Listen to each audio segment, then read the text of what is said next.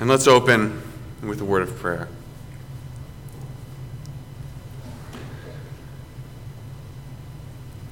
Heavenly Father, even as we have just confessed through song, I pray that it would be the desire of every single person here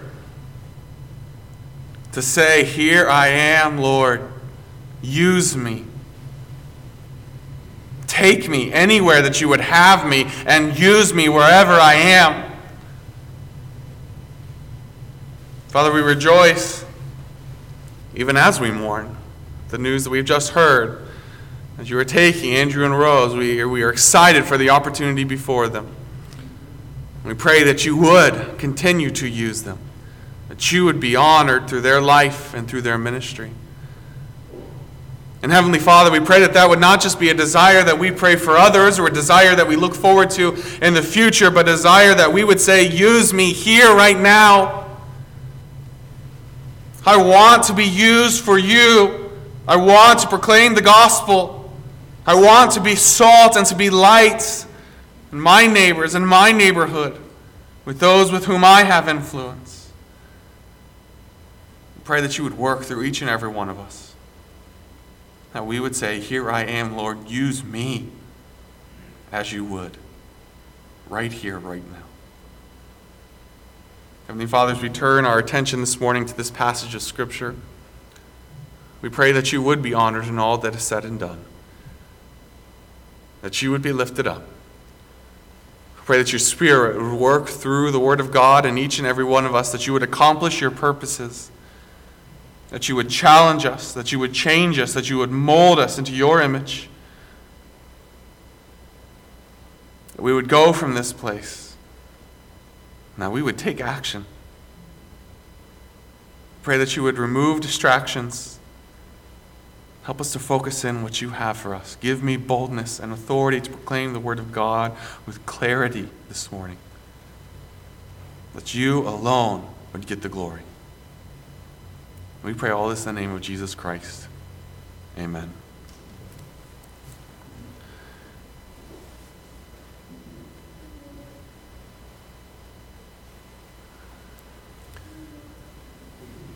We come to John 15, we're picking up kind of in the middle of where we were last week. Last week we looked at John 15, verses 1 to 8.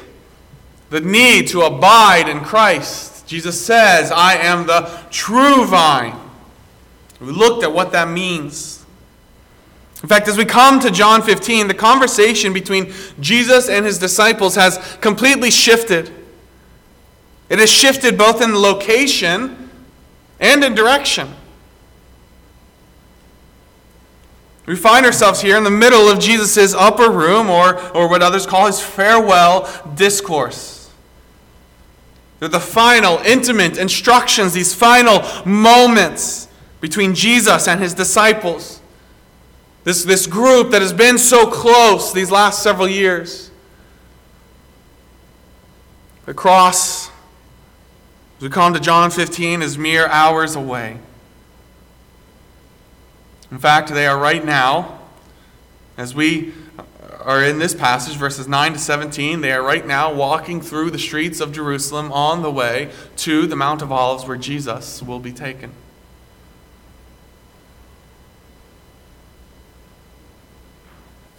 So I mentioned as John 14 ends, Jesus and his disciples, they get up, they leave the upper room. Their conversation continues as they work their way through the streets of Jerusalem. And as their location has changed, so has the direction of the conversation. Jesus shifts the conversation from how they will survive in Jesus' absence to now what they should do in Jesus' absence. Last week in John 15, 1 8, we saw that disciples bring glory to God by bearing much fruit, and that disciples bear much fruit by abiding in Christ. We saw that your fruit is Christ's work in you. It is not yours. And this week, as we come to John 15, 9 to 17, Jesus adds more flesh to the bones of what it means to abide in Christ and to abide in his love. This week we'll get a more full picture of what it looks like to abide in Christ and more of the benefits of abiding in Christ. We'll continue this idea of abide. And this morning we will see our action, our aim, and our assurance. Our action, our aim, and our assurance. First thing we see here in verse 9, 9 to 10, is action. John 15, 9 to 10. As the Father loved me, I also have loved you. Abide in my love. John 15, 9 here begins with what is frankly a, a shocking statement. Don't quickly pass by this verse. Don't miss what Jesus is here saying. In fact, let's just take the first part of that statement as the Father loved me. Let us take a moment to back up and to remember who it is that is speaking and to meditate on this love. Who, who is it that is saying this? As the Father loved me. It is Jesus Christ. It is the Son of God. It is Jesus Christ, the second person of the Trinity. God, the Son. It's been made abundantly clear all throughout John that Jesus is of the same essence as the Father. He is God. Jesus has regularly equated himself with God. He's gone as far as to tell his disciples that to see him is to see the Father.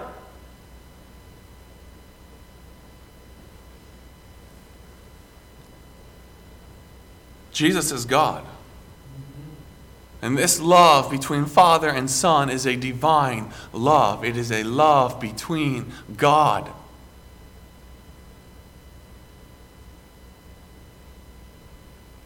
John 1 introduces Jesus as the Word who was. In the beginning was the Word, and the Word was with God. God is eternal, and Jesus Christ is eternal. So, as the love between Father and Son is a divine love, it is also an eternal love. It is a love that has no beginning, it is a love that has no end. And as an eternal love, is it, is, it is also an unchanging love. The Father does not love the Son less in eternity past than he does now. The Father does not love the Son more post resurrection than he did before his incarnation. This fact is displayed here in this passage. Notice that it says, The Father loved me. He loved me. Not the Father loves me. The idea here is not that the Father used to love Jesus, the Son, and no longer does. Rather, it's that the lo- Father's love for the Son is a complete love. It is full. It cannot be added to. There is no more room, no more space to fill. He simply loved. It is complete. It is finished. It is done. I met my wife Krista in the summer of 2008. We were both camp, camp counselors at Camp Kobiak. I had just graduated uh, high school, and we showed up, and the first day there, we had this little get together at the camp director's house, and we sat around tables and we told about ourselves. And I'll never, the first thing she said to me as we sat around that table, we, one of the first things we did is told our birthdays. I said, My birthday is March 4th. And she said, Do you know that that is the only date that is also a command? It's the first thing she said to me. I'd never heard that in my life. To March 4th. There's no other date like that, so I'm unique in that. I'd never heard that before. And from that moment, I knew I wanted to marry her.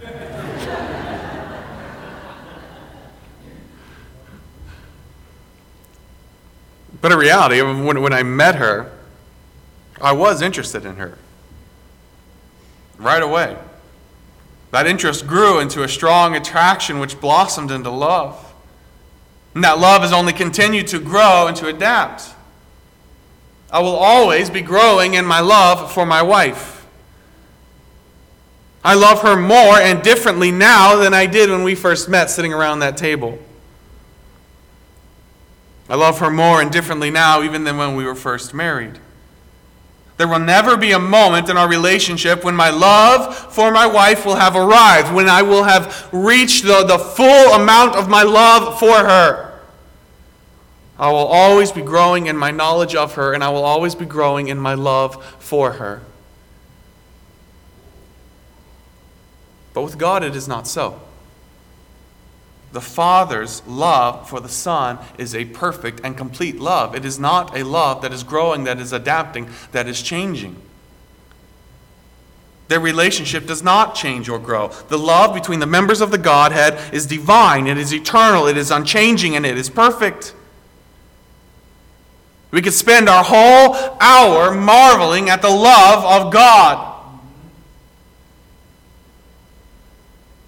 But Jesus' next statement takes this amazing truth of the love of God and adds a shocking development. As my Father loved me perfectly, completely, wholly, I also have loved you. I have loved you in this way. And the divine, the eternal, the complete, the unchanging love between Father and Son, I have loved you in this way. The divine love between Father and Son is reciprocated down to us through Jesus.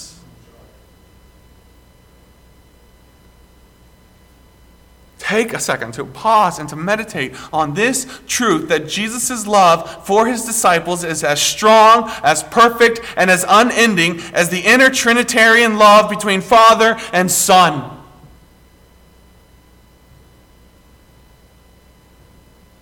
He loves you that much.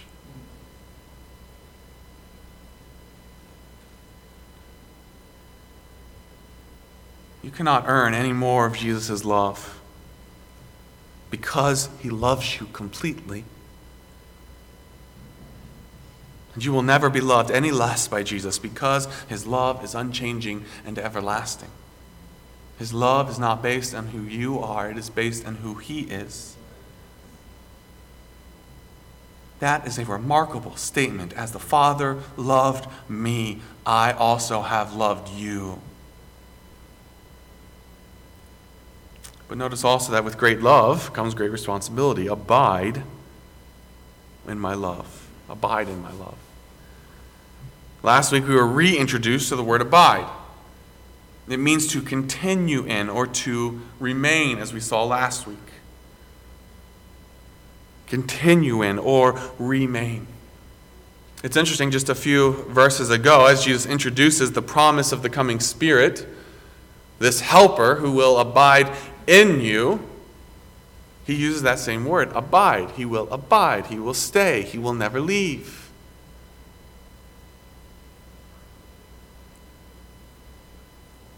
To abide is not something that can come or go, it is something that continues in, to remain.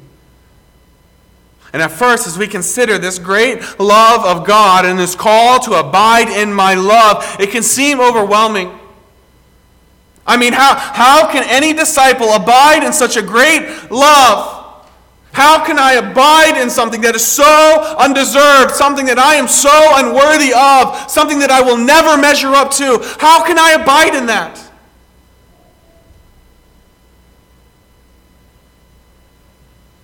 You can't. And that's the point. In fact, it is the nature of this love that frees me to abide in this love. It is not a love that can be earned. And it is not a love that can be lost. It is a complete love based in who God is, not in who I am. It is the very nature of this love that abi- allows me to abide in it. I can abide in the love of Christ not because of who I am, but because of who Christ is and because of what this love is. It is an eternal, unchanging love. So to abide in Christ is not some mystical, warm feeling. Just close your eyes. I am abiding in the love of Christ. It's not just a mystical, warm feeling, it is a real love. And it works its way out into real action. So, as the sun's light causes growth on the earth, so the Son, S O N, so the Son's love causes action in the disciples. It is natural. So, what we see as we continue into verse 10 if you keep my commandments, you will abide in my love. What does it look like to abide in the love of Jesus? It looks like obedience. Those who are filled with Jesus' love are characterized by Jesus' works. What we see here in verse 10 is not a demand, it's not a threat. Keep my commandments or I won't love you. That's not what we find. Rather, it's a promise. As you abide in my love, you will keep my commandments. It's the same thing that we saw last week in John 15, verses 1 to 8. How do I know that I'm abiding in Jesus, the true vine? I will bear fruit. It is natural, it is what happens.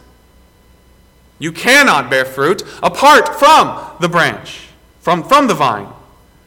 If you are abiding in the vine, you will bear fruit. So this week, how do I know that I'm abiding in the love of Jesus? I will live like Jesus. My obedience does not attract Jesus' love. My obedience displays Jesus' love. And it is important that we understand that this morning. My obedience does not attract the love of Christ. He does not love me because I keep his commandments. My obedience displays Jesus' love for me. His words here are not meant to add a burden of law keeping to the disciples. Their hearts are already troubled. What he's doing here is he is giving their troubled hearts hope. It is not in you, it is in me.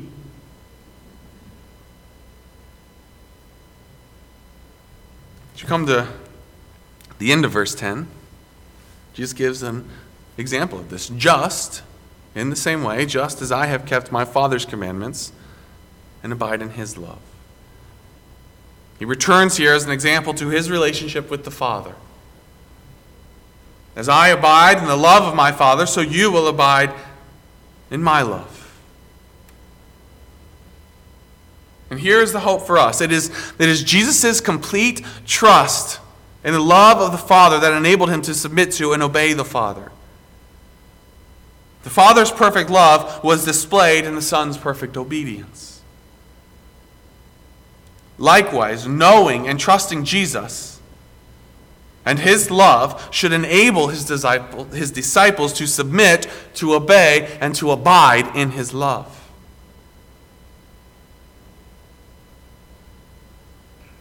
There's a reason why Jesus assures them of his amazing love before he calls them to abide in it. I cannot abide in something that I am unsure of. Be sure of it and abide in it. Know that I love you and live boldly and submissively in that love. As those who abide in Christ will bear fruit, so those who abide in Jesus' love will obey. Come to verses 11 to 15, then we see aim, the aim.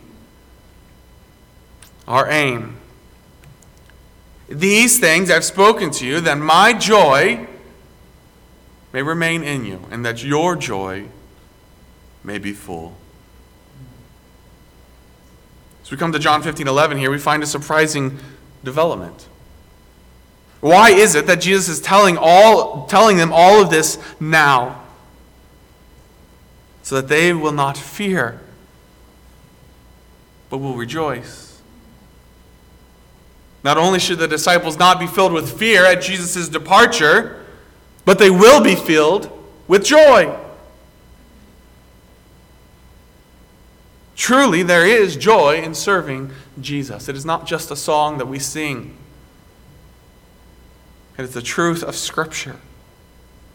As you abide in Jesus' love, obeying his commandments, you will find joy. That's an important truth for us not to miss this morning. True joy is found in Christ. The world often promises joy, does it not? And yet it doesn't deliver. It delivers nothing more than a cheap, fleeting thrill. But true joy, lasting joy, is found in Christ alone. And notice also that this joy is not tied to your circumstances, but to your identity in Christ. These things I've spoken to you that my joy may remain in you and that your joy may be full. It is Christ's joy, and it is in those who are in Christ. Notice that there is here no promise of wealth. There's no promise of health. There's no promise of comfort, no promise of fame, no promise of influence, no promise of freedom. There's no promise of fulfillment, no promise of, of any direction. What there is, is a promise of joy. Because joy is not found in comfort or in fame or in influence or in freedom or in wealth or in fulfillment. Joy is found in Christ. This is a joy that remains, a joy that is full. The promise is this your joy will remain as you abide in Christ. Brothers and sisters, don't miss this. Your joy is not tied to your circumstances. It is tied to who you are in Christ. Abide in Him, abide in His love, and find true, lasting joy. Jesus has already promised them His peace back in John 14 27. My peace I give to you, my peace I leave with you. In verse 9 of chapter 15 here, He's promised His love. As the Father loved me, I have loved you. And now he also promises them his joy. It becomes clear that these gifts, his peace, his love, and his joy, are not independent of Jesus. They come to those who are in Christ. Judas, who walked with Jesus, will never experience the joy of Christ or the peace but you can in Christ by faith. I also find it fascinating that these three things that Jesus promises his disciples here in this passage are the first three fruits of the spirit that Paul records for us in Galatians 5:22. Love, joy, and peace. Those who are in Christ display these things because those who are in Christ have experienced these things. Love, joy, and peace are ours in Christ. It is important that we understand this this morning. Jesus does not love us because of our circumstances, because of who we are or what we've done. Our joy and our peace are not found in our circumstances. All of these things come back to who you are in Christ. By faith alone. They are ours in Christ. And in fact, this is the direction that Jesus goes next. In verses 12 to 13, this is my commandment that you love one another as I have loved you. This love and this joy are yours in me. Abide in my love and display my love. Again, here, what we find is a call to action love one another. Those who are filled with love, joy, and peace will be characterized by love, joy, and peace. Specifically, here in John 15 12, Jesus boils all of these commandments down to a simple phrase Love one another as I have loved you. Love one another as I have loved you. We just took several minutes to meditate on the love of Christ for us. Now go and love others in that same way. This is the second time that Jesus has given this commandment to his disciples to love one another. Back in John 13 34, this is the first commandment that Jesus gave his disciples after Judas left to betray him. John 13 34 says this A new commandment I give to you, that you love one another. As I have loved you, that you also love one another. By this all will know that you are my disciples if you have love for one another. Brothers and sisters, do not miss the importance of this. In Jesus' final hours with his disciples, Jesus stresses the disciples' need to love one another. In his final hours, think about this. If you knew that you just had four hours to live and you gathered your family, what would you tell them? What would be the things that you would say?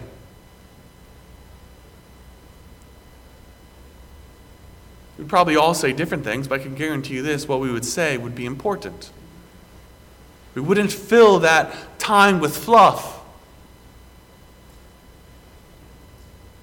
Everything that we would say would be purposeful. It would be lessons that we have learned or things that we have come across. And it would all be important. In Jesus' final hours with his disciples, he stresses their need to love one another. Don't miss that. Jesus does not sit here and unpack for them the doctrines of grace, as vitally important as they are. He does not give them a proper theology of missions. Listen, I'm sending you out, and this is why. He doesn't dive into a proper eschatology. He doesn't lay the foundation for what the church should look like and what the church should do, and this is how you should run it, and this is how you should set it up.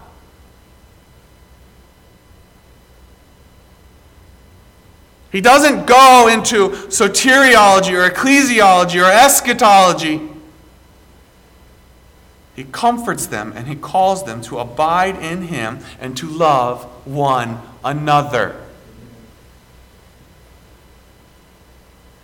And we can all do that, can we not? We can do that. We can love one another. It's a very practical step. And that is what he leaves them with love one another. It's the very first thing he says after Judas leaves. And now it has come up again.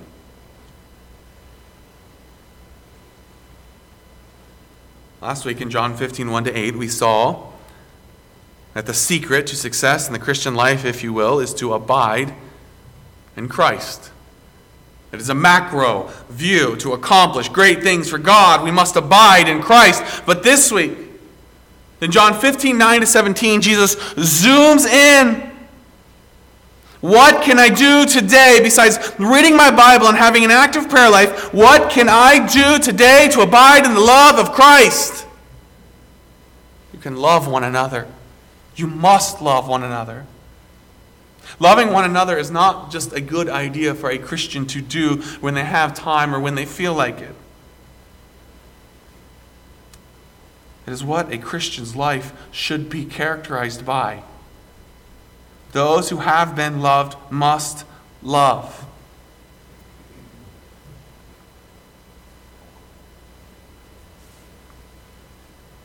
The love that we are called to as believers, again, it's not a shallow, it's not a feelings based, it's not a puppy love. It is a deep, self sacrificing love what Jesus goes on to say here. This is my commandment that you love one another. As I have loved you, greater love has no one than this, than to lay down one's life for his friends.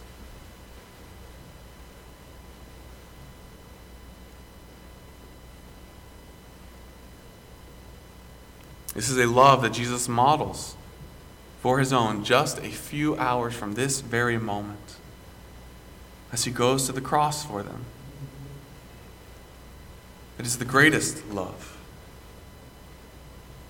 Great love does not needlessly sacrifice, but it's always willing to sacrifice. Jesus' complete love, as promised in John 15 9, will be displayed in a beautifully horrifying display of John 15 13 in just a few hours as he lays down his life for them. His love is the ultimate love. But it's also a picture of what our love for one another must be. Are you willing to lay down your life for Christ? Are you willing to lay down your life for your brother or your sister in Christ?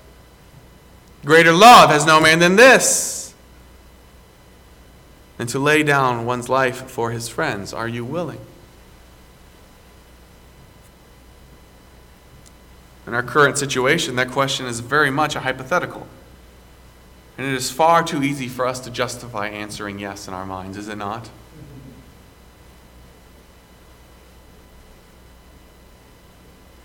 Perhaps a better question for us would be Are you willing to take the time to read your Bible today? Are you willing to take the time today to pray for your brother or your sister in Christ?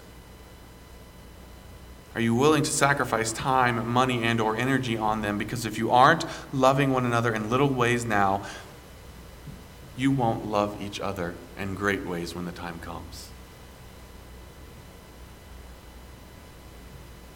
Great love starts with little actions. Just because you're not laying down your life for one another right this moment, because you're not called on, does not mean that you cannot love one another greatly.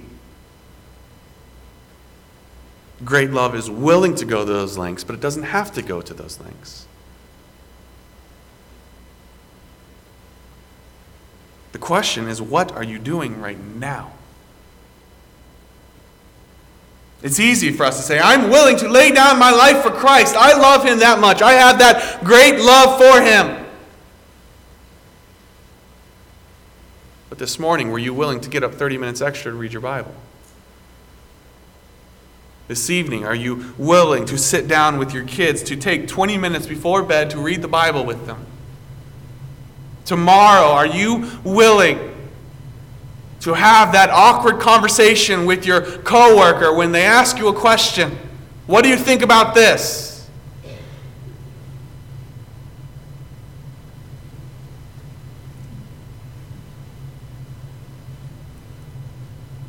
It starts in the little things now. It's the same thing with our love for one another. It's easy to say, yes, I would love my brother or sister in Christ to the point of giving my life for them if it came to that.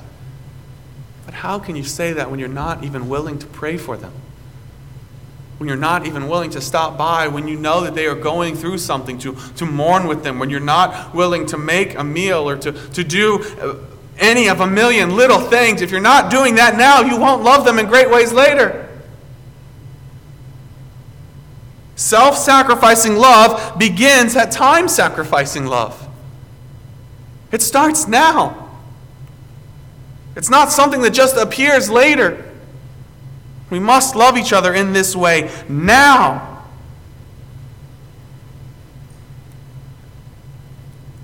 Don't miss the connection here in John 15 14. You are my friends if you do whatever I command you. You are my friends. John 15, 9 to 10 makes it clear that those who abide in Christ's love keep his commandments. Now, John 15, 14 builds on that and adds that those who keep his commandments are his friends. They are the objects of his love. These are those who are in Christ who abide in him. Those who are in Christ who are called to action to obey. But note the connection here not to obey as a servant, but as a friend. As the best of friend who is willing to lay down his life for you. The distinction that is made here, importantly, is based on knowledge. A servant simply obeys because they are supposed to. Their job is to obey. It is an obedience that is based on law. However, a friend's obedience is based in love. It's not because they have to, it's because they choose to. A true friend's obedience is not based on law, but on love. Or to put it simply, a friend obeys because they choose to obey. Jesus calls us to service, but this call is not a call based on law, but on love. Serve me specifically by loving one another because you know and love me, not because you owe me. Important for us to understand this because it reframes the Christian life as a response to God, not as a striving after God, a striving for His pleasure a striving for his for some kind of merit from him. So often we think of in terms of what we have to do as Christians rather than in terms of what the privilege that we have as Christians. We tend to think as servants of God and not as friends of God. Brothers and sisters, change your mindset. Thinking this way allows me to love this way. I can love my brother or my sister in Christ that annoys me, even to the extreme level of self sacrifice because I choose to in service of Christ.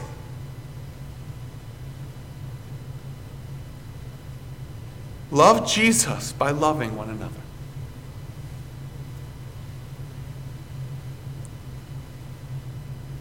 Have you ever thought of it that way? As you obey in loving one another, you are loving Christ. You serve him by loving one another. Love Jesus by loving one another. To come to verses 16 to 17, we see assurance. The action of this passage is to abide in Christ. The aim of this passage is to abide in Christ's love practically today by loving my brothers and sisters in Christ completely. And as we come to verses 16 to 17, we see the assurance of this passage. First thing he says in verse 16 You did not choose me, but I chose you. I chose you. Lest this way of thinking go to the disciples' head, Jesus reminds them that He chose them, He called them. They live in a day in which, in that time, a student would choose their rabbi. They would go out, they would pick someone, they would attach themselves to him. But they didn't choose Jesus. Jesus chose them. He sought them out. It's a reminder, it's a blessing. You did not choose me, but I chose you. It's a blessing, it's, it's, it's not a compliment. A compliment would imply merit. Jesus' purpose here is not to imply any merit on the disciples' part, but the perfect, omniscient, omnipotent love on his part. I chose you. How encouraging and yet how humbling. I didn't choose him, he chose me. I chose you. I know you. I love you.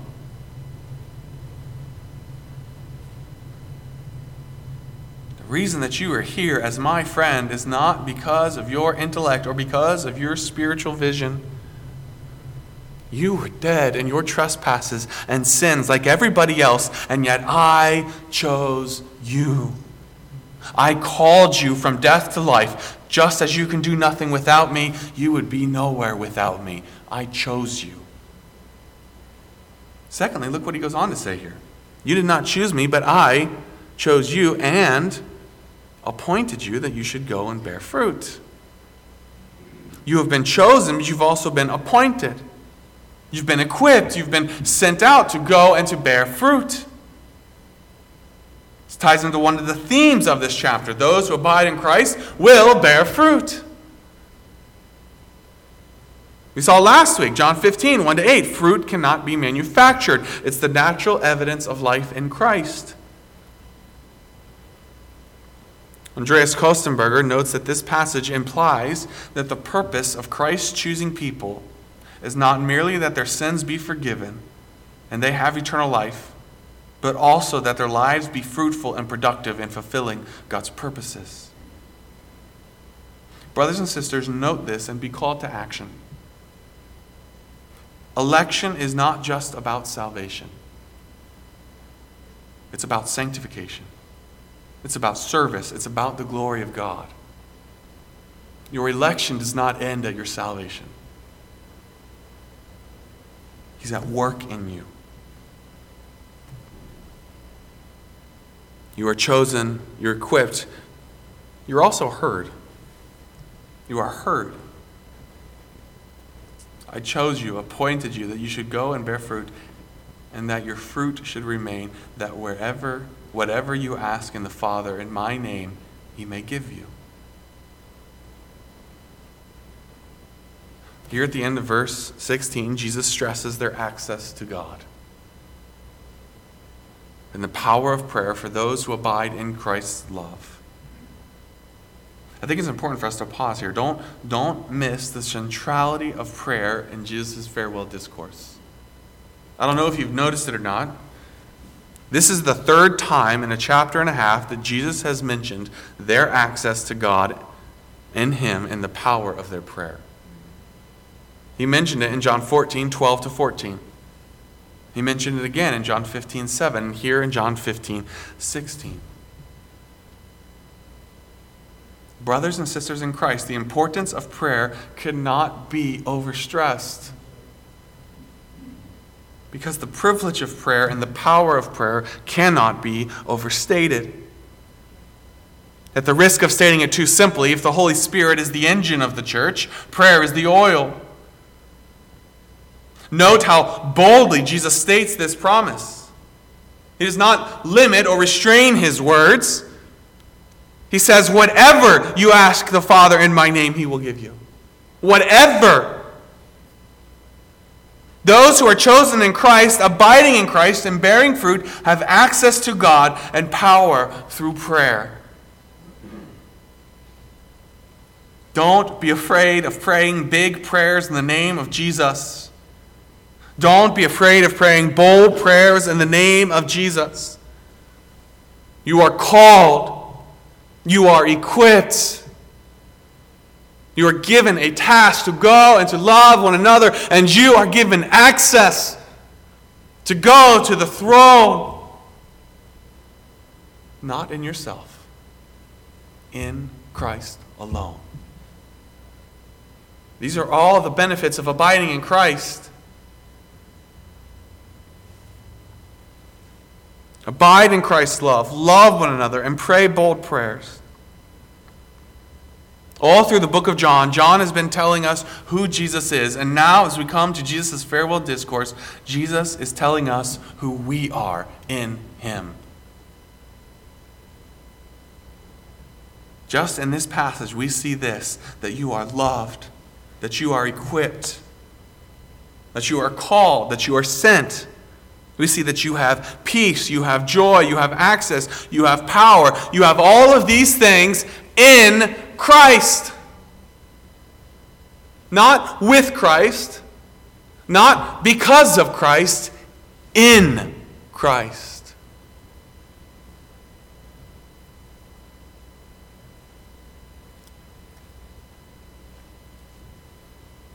So, what does this mean for us? These are good things, but what does it mean? Application Abide, love, and pray. Abide. Abide in Christ. Know what you have in Christ. Know who you are in Christ. And live in that reality. Abide in it. Meditate on the love of Christ for you and find hope and find freedom in it. The love of Christ frees you to abide in the love of Christ. It frees you from every need to try to, to live up to a standard or to, or to, to earn something. Because it's already yours in Christ. Live according to who you are, abide in that love. Secondly, love. Let that love who you are, that love that you've experienced in Christ, let it work in you and work from you. As you abide in Christ's love, may it move you to love one another. Love one another completely as you have been loved completely. And finally, pray. Don't neglect the importance of prayer. Jesus clearly here sees its importance and he stresses it, and may we not overlook it. May we be a people who prays. May we pray bold prayers. May we pray big prayers because God still answers big prayers. You have access to the God of the universe through Christ, in Christ alone. Don't overlook that. Don't neglect that. So, as we come to the end of this passage, I would encourage you what does this mean for you? Is it probably truths that you already know? You know that God loves you. You know that Christ loves you. You know that you should love one another. The question is, what are you going to do about it? I'd encourage you, write something down. Do something. What can I do? I am going to spend time with my family in prayer this evening. I'm going to call that person I've been meaning to call. I'm going to apologize. I'm going to, to do this or to do that. How are you going to abide in the love of Christ, showing it through loving others this week? What big prayers will you pray this week? And as you pray big prayers, rejoice as your big God answers. He hears you, and He's at work. Abide in the love of Christ.